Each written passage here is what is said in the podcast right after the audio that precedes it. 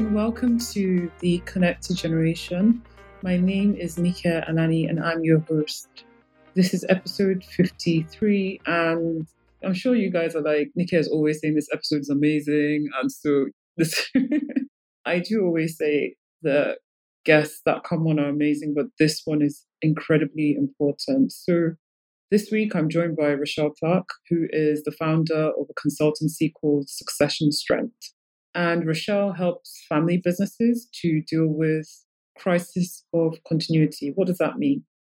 Essentially, what do you do in a situation where, for instance, the founder dies unexpectedly, suddenly, as a next gen, when you're having to plan a funeral and having to figure out a business that you might never have known much about? For instance, if you were on the sidelines, not operational in the business, how do you come up with a continuity plan after the death of a founder. I appreciate it's a really difficult topic, but absolutely essential. These are troubling times, and these are really important topics for us to really get grapple with. If you're a founder, this is for you. If you're a next gen, this is for you. If you're a non family staff, this is for you. What I loved about this episode is that Rochelle came with an inside experience of having navigated a similar situation. So she unpacks her personal journey as a family business insider when a family member of hers passed unexpectedly and she had to essentially be faced with a similar situation, thinking about continuity in the event of grief, in the event of crisis, and having to be agile, flexible, and move the business forward. So please listen in it's really dense. It's really rich. Um, I think this is one that even I have to listen to multiple times to extract all the meat. Thank you so much. God bless you. Hi, Rochelle. Welcome to the Connected Generation. It's awesome to have you today. It's so great to be here, Nike. Yes. How's 2021 been treating you? What can I say? After a year like 2020, I make no predictions. I just. Indeed. oh gosh, indeed. This decade has just thrown us a spanner in the works, and this pandemic with its many mutations and what have you is just trying to keep positive in the midst of all the negativity. Absolutely. Positivity and flexibility. I think those are going to mm-hmm. be the name of the game for 2021. And we'll see what it brings, but I am hopeful. yes, that's great. That's awesome. So tell us more about Rochelle and the journey you've had in life to where you are today, you established succession strength. I want to know more about how you got to where you are today. Absolutely.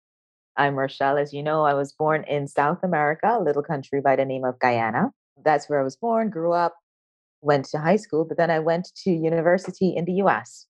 After undergrad, I worked for a number of years in consulting before I then went back and I got my MBA from the Wharton School.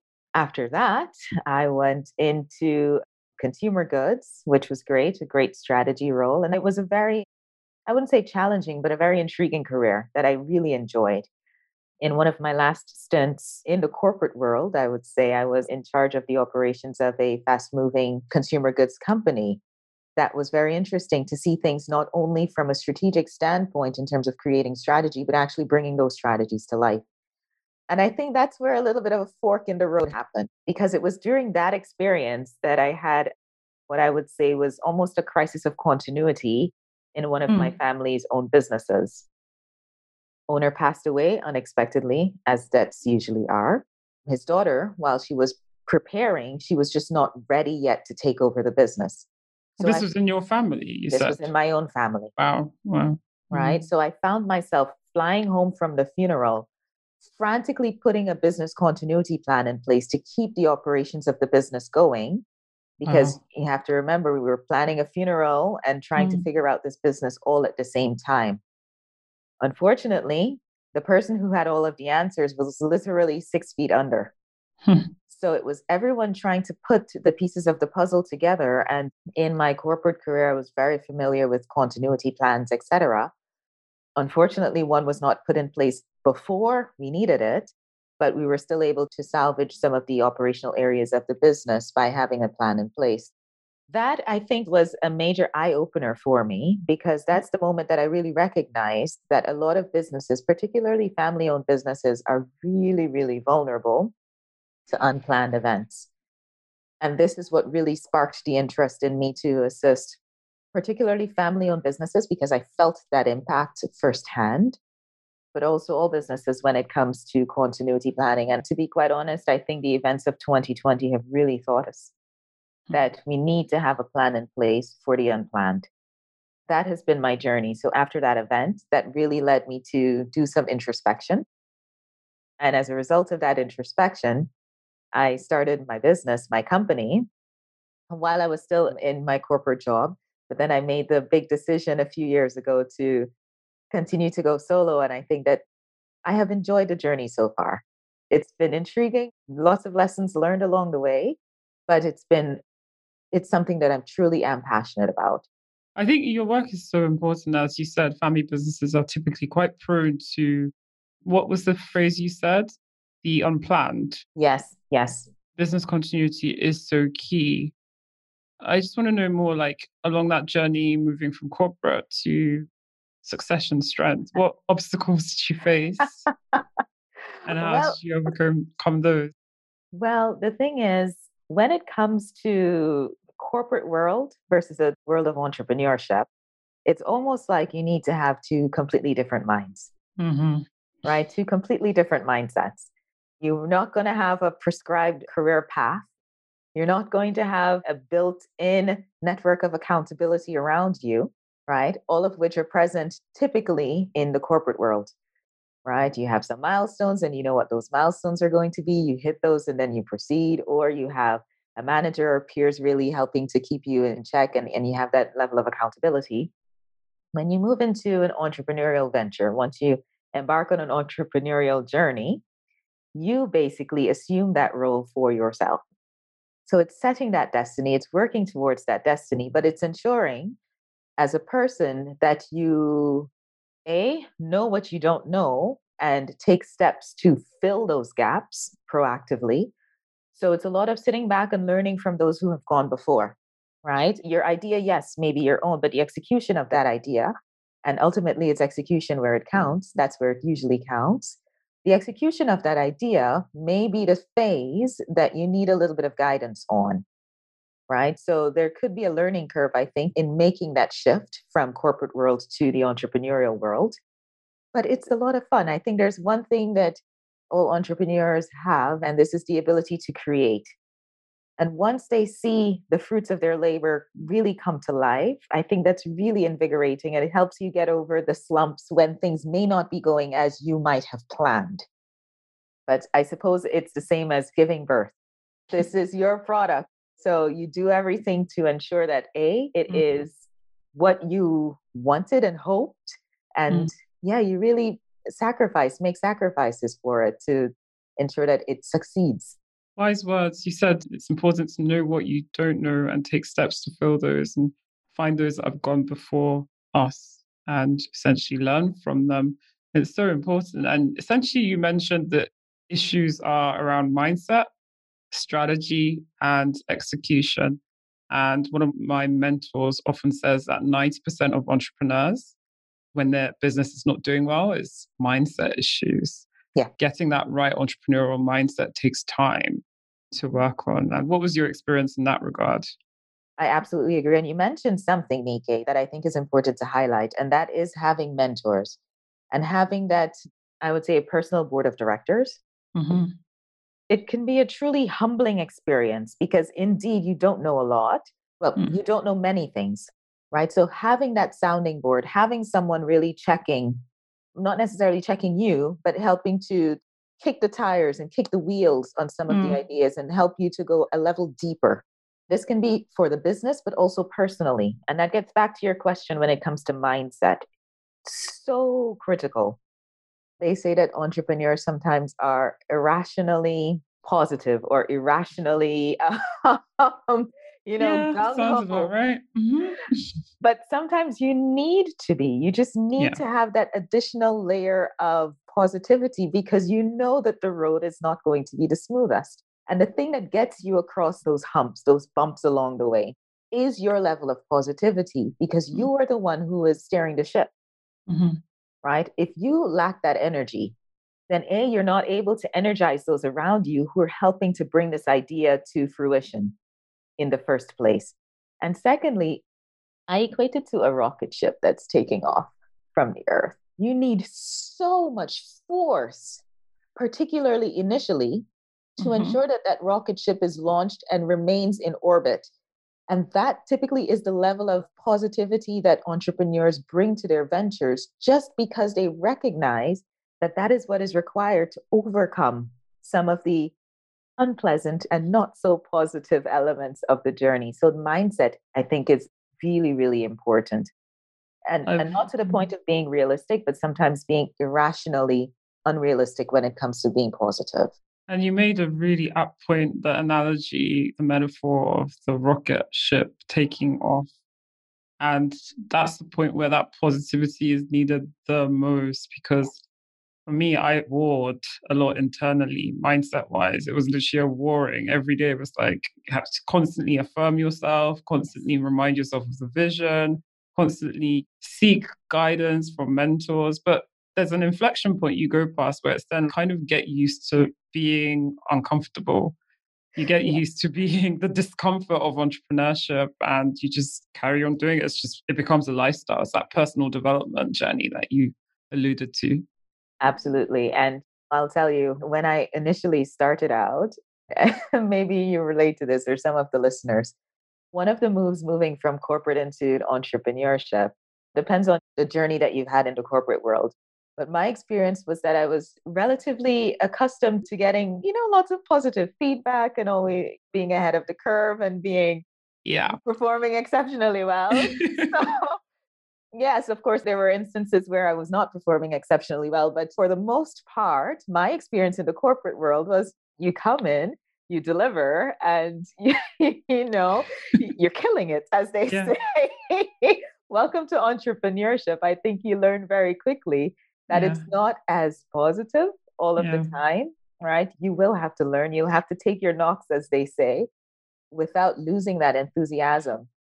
Mm. So when you face rejection, how do you react to it? Are you able to bounce back and keep it going? Because the vision will die if you completely cave every time you hear no or every time things don't go the way that you planned. So, so, so true. I can talk about this for days, but back to your work in succession strength, how do you actually help family businesses? So there are a number of things that we focus on. First and foremost, when I was setting up the company, this was really important to me based on my own experience. When we started out, I said there must be an element that speaks to business continuity. Mhm. So from the very beginning, it was almost like the, uh, as they say, the red-headed stepchild, right? That didn't really fit. It was a little bit difficult to explain, and people didn't really get why business continuity was even in the same discussion as succession.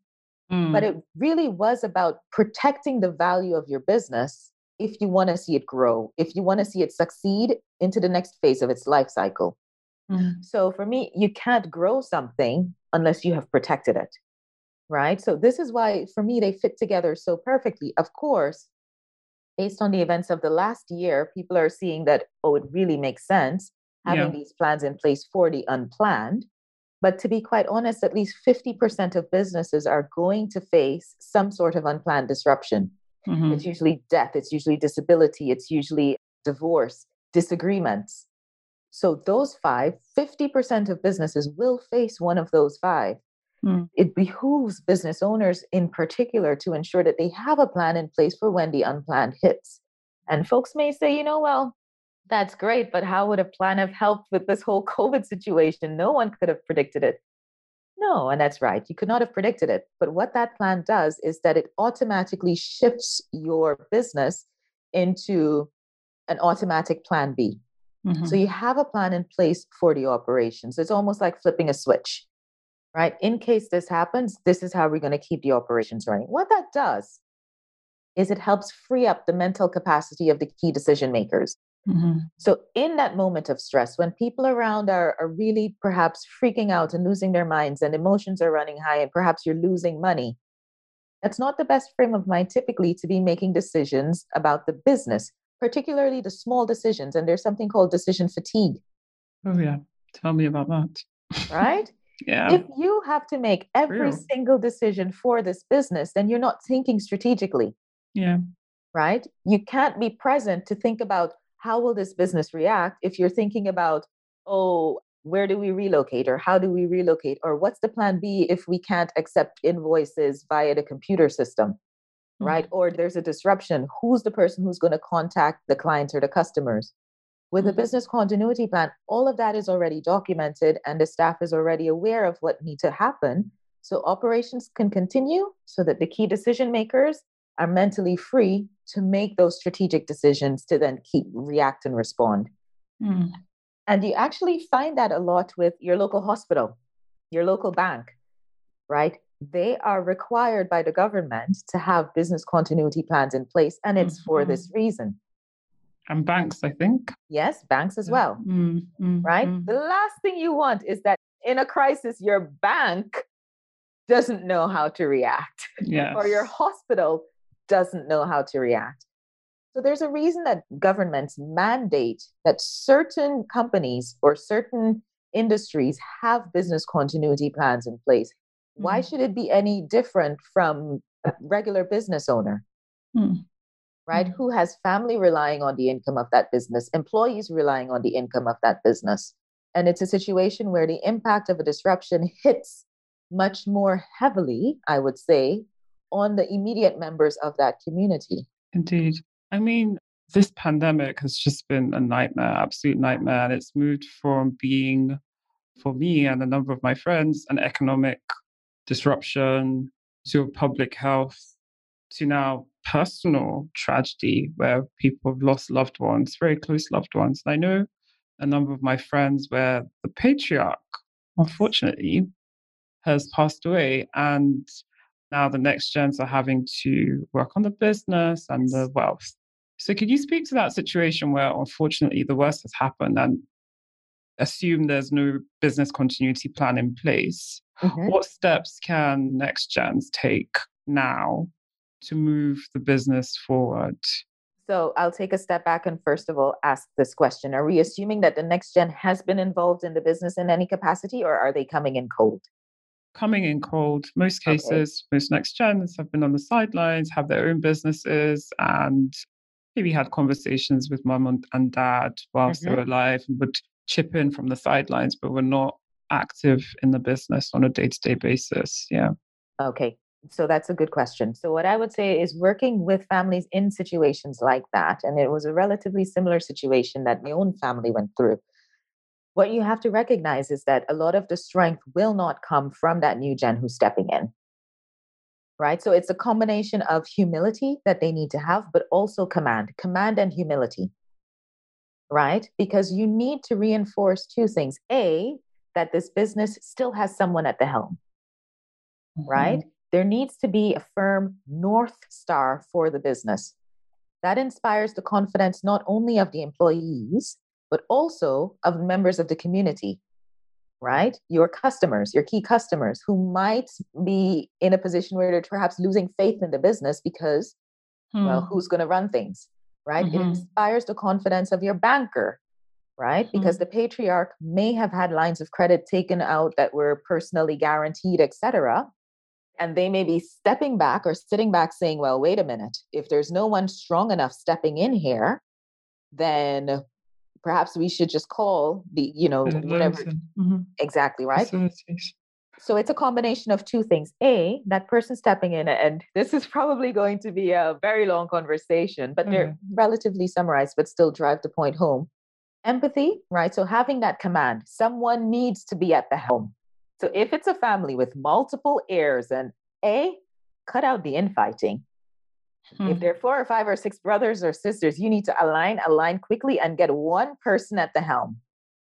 Everyone kind of shut up, at least publicly. I hate to say this because, you know, of course, there's that element of hearing everyone's voice, but I consider this a crisis that needs a relatively quick response.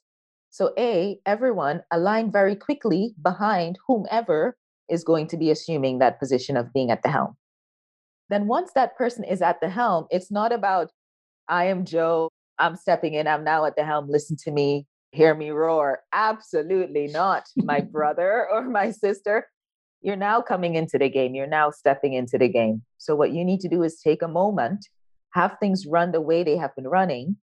But now the onus is on you to very, very quickly come up to speed with mm. how things are running. The last decision that you probably want to make is a strategic decision around the employees at this point in time. It's way too soon. Unless, of course, there's something major and you recognize, okay, there's someone who absolutely needs to go. I would say defer making a decision like that until a few months in. Mm. The most important thing is to keep the operations of this business going, to instill that confidence. A decision on if, if, if, with the existing team in place, your predecessor was able to get the business to this point, mm-hmm. right? You're able to survive another six months to a year with that team in place, having everyone do what they have been doing. Right. So the message to the business and to the employees should be there is someone at the helm. Don't you need to worry about that? Kind of keep doing what you have been doing in the way that you have been doing it. What that person's, the successor stepping in, then needs to do is very, very quickly come up to speed with what everyone is doing and how mm-hmm. it fits mm-hmm. into the picture. Because a decision will need to be made, not immediately, but then let's say six to 12 months, if it's necessary to make such a quick decision around the team and the organization. But mm-hmm. then that person needs to understand the financial structure of the business who has access to the bank accounts who has access to was there a life insurance that covers death or key person insurance in place that covers something like this right? Who has access to all of that right so those are the immediate tasks that need to be taken care of they can't be making strategic decisions about who does what in the business keep the business running mm. right as much as possible so those are the two things that I would say. But also, you need to recognize that you need to be there for the employees because they may be feeling at a loss as well. Hmm. You may be feeling at a loss as Indeed. well. Indeed. It's grief, right? Mm. Right? It's grief. So it's about getting that support, being open, but still ensuring that folks can feel the presence of someone leading the team. Otherwise, you stand losing a lot of your key employees who may then say, well, I don't know if there isn't even a future for this business. Hmm. In some cases, what you find is that a successor coming in may need to, just for the time being, for a year or so, agree to give, let's say, a bonus to some of the key employees, right? So that they stick around. Because this is usually a time when competitors may be seeking to poach mm-hmm. some employees who perform really well. This can be the point as well where some of the employees themselves say, I don't know about this business or I don't know about this new leadership. I may as well just go try make my luck someplace else. So they may need to be incentivized to stick around for a prescribed period of time to ensure that things are going at a smooth stead. So there are a number of things and there are a number of levers that a successor coming in needs to pull. But first of all, there needs to be someone at the head giving that level of assurance to key stakeholders. These are your financial stakeholders, these are your major customers, these are your major suppliers. Very, very quickly, they need to know okay, this has happened, but this is the plan B. Even if there's no firm plan in place, they need to know that there is someone who is capable of making decisions on behalf of the business. The next wow. thing that I would say is don't alienate your key employees. The predecessors, trusted advisors, whomever, kind of put humble yourself. I'm not saying that the person coming in is not humble, but recognize that you may need to take guidance from those people, at least initially, for the first X number of months. Yes, of course, a lot of the advice that you may get might be self serving, right? Mm-hmm. Mm-hmm. In a way that only benefits them. But by being open and by being very present in the business, you will recognize whether or not the advice that you're getting is beneficial for the business. And you can make the decision on whether that person will continue in the organization, but you can make that months down the road. Now it's about being a sponge and learning as much as possible about the operations of the business so that you can keep it going. So that's the number one thing keep the business going. Do you know, I think your experience is really shining through. So much wisdom has come out from this. And a lot of it might be counterintuitive. Yes. Because for a lot of the rising generation, it's like, okay, I would have loved to do A, B, C, D in the business. And now, unfortunately, dad's passed on. And this is the opportunity to take that business to the next level. But You're saying, no, no, no, slow Not down, immediately. not, Not immediately. immediately. Keep the ship going fast. Prove continuity, demonstrate to the community and to wider stakeholders that we've got this ship under control. Not, it won't completely capsize. Learn from the existing team. Don't make assumptions that whatever labels you may have had in your mind or what have you, learn first and then looking forward, look to potentially make changes strategically to the business.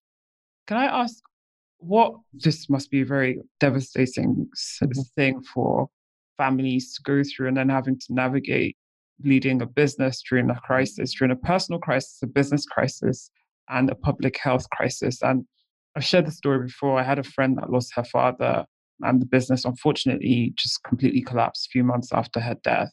What role do advisors play in this process? Uh, what kind of advisors can help successors that are stepping into such situations in such process? That's a very good question. Typically, we work with families and business on three primary areas communication, governance, and successor preparation. In the normal scheme of things, every successor needs a board of advisors. That board of advisors helps them to get up to speed with the running of the business. So, this is what to expect in terms of business operations. And typically, there's someone who is not a family member, who is Mhm. not engaged in the business on the day to day, but who's able to provide that third party external counsel. If they didn't have a board of advisors before, and we work with the successor to help them figure out who the best people would be or what the profile is like for this type of advice. If they had that before, that's great. That continues.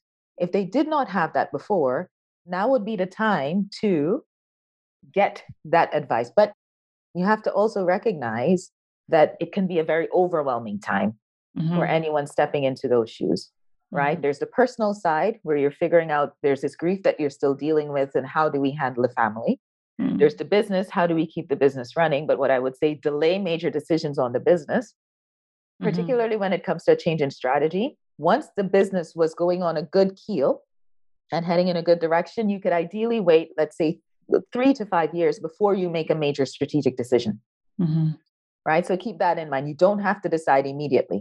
You can do more harm than good, right? In terms of folks, they need stability, Yeah. right? Is what I'm saying, right? A sense of stability. Now, someone coming in, the types of advice that they need obviously depends on what skills they're coming in with. Yeah.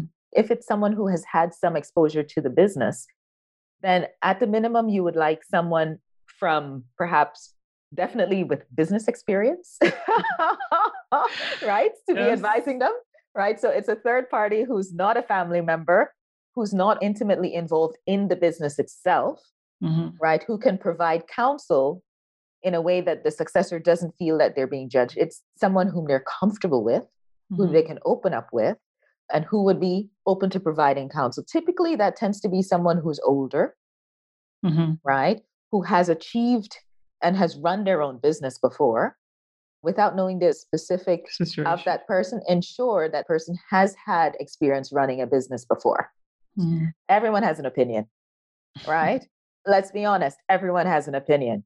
The last thing you want to do is tap your best friend on the shoulder for advice on how to run your business, right? So ensure that you're getting counsel from people who have gone before Mhm. and who have done something like this before, but also someone who is open and willing to provide that guidance and advice. And what we have found is that typically members who are a little bit older are concerned about their legacy. They've been there, they've done it, and they're willing to share their experiences. But you also would like someone who is not very dogmatic about their way of being and doing Mhm. right? So it's providing the advice, but with a loose grip. Let you figure out your own way, figure out your own path. But the onus is on the successor to manage the relationship, usually. Hmm. Yes, there are touch points, but it's the successor who has to show the advisor that there is value in what Hmm. the advisor is bringing to the table. So it's, yeah, okay, all right, based on our last conversation, this is what you suggested, or this is the way that you would handle this particular scenario. You know, I've thought about it. And I like these elements of what you were saying. So I applied those elements to my situation, and these were the results. Don't have the person waste their time coming in if A, you're not going to do any of what they say, or B, you're not going to follow up. You have to follow up, touch back in. Hey, Margaret, you said X or Y or Z. This is the way that I'm thinking of putting it into place based on our situation and our scenario here. These are the roadblocks that I seem to be having along the way. If it were you, how would you approach a situation like this? Have you faced something like this before? What was your, how did you handle it? You may not handle it in the exact same way, but in your own way, ensure that you're taking their guidance and taking their counsel and applying it. Don't only have one advisor, but have multiple. Recognize that your advisors may come at the same issue in different ways. Mm-hmm. Right. So you need to manage that as well without necessarily offending or making one feel as though their time is useless. right. I mean, let's be honest here, but someone, a successor coming in, needs support. Hmm. Right. And it's not the support of family members. Remember, they may also have their own agenda. It's not the support of people working in the business. They may also have their own agenda. Independent third party who has run a business successfully before is the person that they would be seeking out and at least get two to 3 mm-hmm. right? Two to three to start, but then based on the need. If going down the road, you recognize that, okay, I really am going to need to make decisions regarding the employees and more in the HR arena, then you reach out and you may have a short term advisor to help you navigate something like that. Mm-hmm. Right? If you're going through an issue where you see, wow, there's a lot of legal stuff here. I have my own lawyer, but I need that lawyer perhaps is more transactional than mm-hmm. advisory. Mm-hmm. And let's make a distinction here when it comes to the professionals that you're working with, there is a difference. Some of them are executors, right? Yeah. They're very transactional. They can get whatever you need done. They can create a balance sheet, an income statement, a, whatever you need to get done, this contract, whatever. But they're not necessarily advisors, hmm. right? So they can be accountants, but they're not financial advisors. So they can execute the technical parts of what's required, but they're not so good in terms of giving you options and helping you weigh the pros and cons of those options. Figure out what you need, figure that out very, very quickly. Right? In some cases, if you're coming in and your background is finance and you're comfortable with making those decisions, then that's fine. However, if you need someone to advise ensure that as you're recruiting these professionals, you're asking the right questions, questions. to ensure mm-hmm. that they're able to provide advice and they can be very, very competent transactionally. But if you need advice, ensure that you're hiring for advice as well. That point you've just made, the last point is so apt because, like you said, it's gaining clarity as to what do you need, what services do you need as a family business, and then looking for the right advisor, whether that be or an executor to do that properly. Quite often, there's a lot of marketing spiel on people's websites, but really getting good references from people within the industry, friends, word of mouth, and really drilling down to what was the result they created for their clients to ensure that it's in alignment with what result you are desiring for your family business is such an important point. I want to take you up on, you said initially, once the worst happens and the successor has to step into business who'd hold down the fort, you mentioned no infighting within the family, really gain alignment straight away. Easier that sounds really done. easy in theory, but families fight. That's what we do. We all have lots of emotion and we're all very different and we're all very passionate about what we want. And particularly at a time where it's emotionally charged Emotions and everyone's grieving and some may be at different stages of their grief. What practical advice, based on your experience, do you have speaking to that situation? How can we really gain alignment and really be a healthy family and not enable this crisis to pull the family apart? You're absolutely right. It's easier said than done.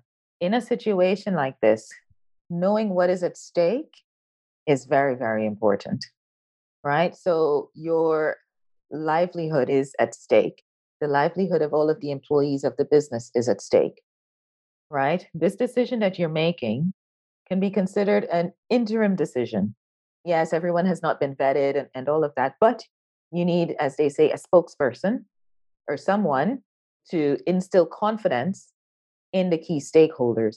So, in the initial consultation or work with the family, it's about guys, we understand that there might be merits to having one person take over versus another. At this current point, we just need a figurehead for this business to instill confidence in our stakeholders. Can we at least align around that? Even if this is not the decision that's going to last forever and a day, we need to have one person representing the family and we need to align around that. In the background, we'll take the time to ensure that the right person is selected. And you have to recognize and understand that the person who takes that careholder role, mm-hmm. I would mm-hmm. say, may not even want it. Let's mm. be honest. Mm. They may have their own business going and they're just doing this because, as I mentioned, everyone else is so dependent, not everyone else, but so many people are dependent on the success of this business and the continuity of this business. That person may not even want the role for a long time. Mm. So, having a caretaker leader, right, or a caretaker stakeholder is really, really important because it provides a level of stability for everyone around the table. Now, as a family, if you can't agree on the fact that we want to keep this business going, and in order to do that, we need stability, that's where it starts.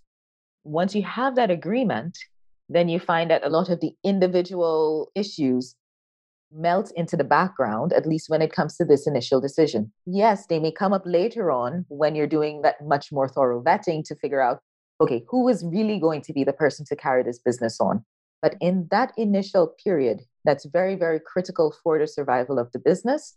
It's about just saying, okay, who is this person going to be? And this is the amount of time that we need them to be caretaking for the business, essentially. Now, many families may not be willing to publicly announce that this is just a caretaker person taking over for obvious mm. reasons. Mm-hmm. Right. So it's a matter of inside the family, you need to recognize the situation that you're in very, very quickly and come to some agreement that the good for the whole is better than our individual benefit, right? The mm-hmm. benefit for the whole is better than the individual benefit. So let's kind of fall back just to ensure that we can survive to even have this conversation about who takes over. And then we can kind of duke things out, as they say, a little bit later on down the road. But right now, it's about stability, mm-hmm. right? And initial continuity. So that initial discussion, while it may be, it while it can be contentious, have the understanding, let everyone have the understanding that A, what we're trying to achieve is bigger than all of us. Mm-hmm. B, this perhaps is just a temporary situation, and then maybe you can define, okay, how long is this going to be for? But then C, during that temporary caretaker position, as a family, you need to be doing the work to select the most appropriate person mm. right? You can't say, okay, we're going to have Melanie be the head of the business so that things can go well and things can go smoothly and we have that continuity.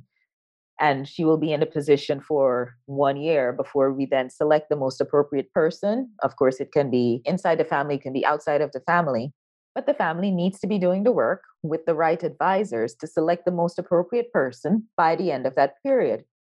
What you have sometimes are families who may say, okay, well, you know, I don't know, Thomas is going to take over the, at least internally in the family, they know it's a caretaker role. Thomas is going to take over the role, but then they don't do the work to select the right person. Right person. Mm-hmm. So at the end of Thomas's period, there's still that gap because the work has not been done to select the appropriate person to lead the business. And that's when more infighting can really ensue because then people say, but I thought it was just going to be for one year, but he's still here and it's been a year and a half but the work was not done. So it's twofold, right? Let's plug the gap that we have right now while we do the work to select the right person.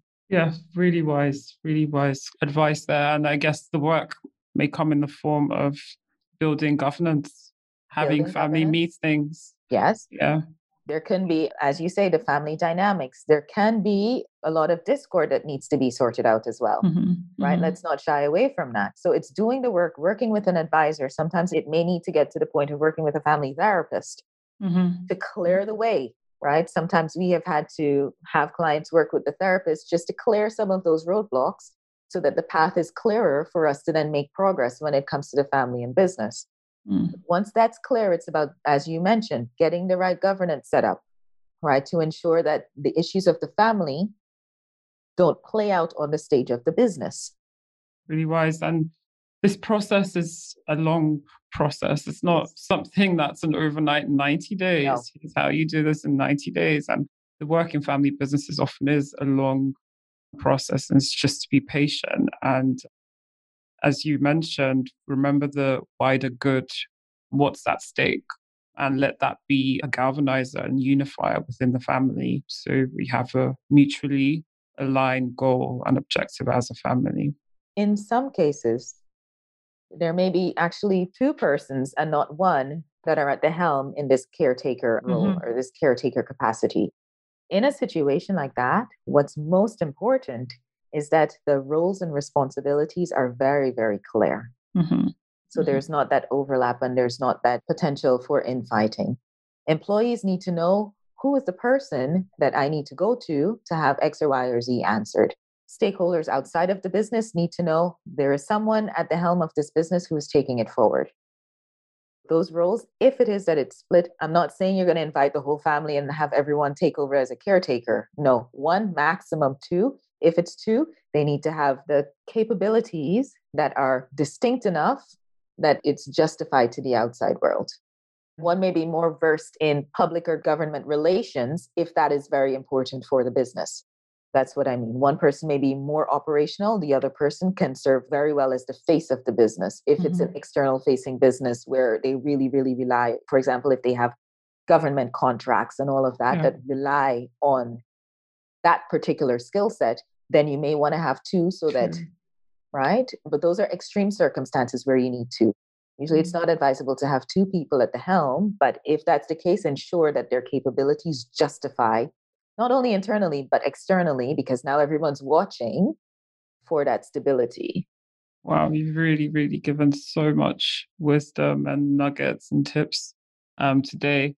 What are you working on that you're excited about?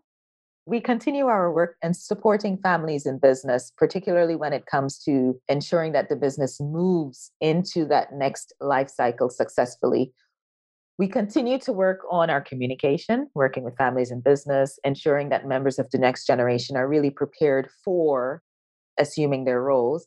But one thing that I think is really, really exciting about, particularly when it comes to that arena, and it's a meld of the conversational work that we do and successor preparation.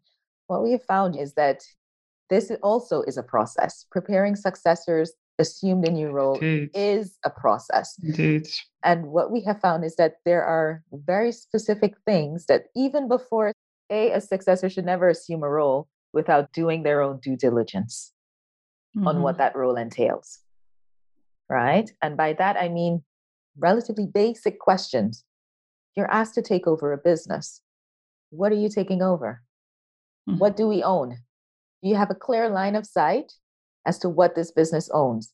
If you cannot have an open conversation with, let's say it's the owner or parent, about what do we own as a family, if you cannot have that conversation, consider that a red flag because you don't know what you are inheriting to take over.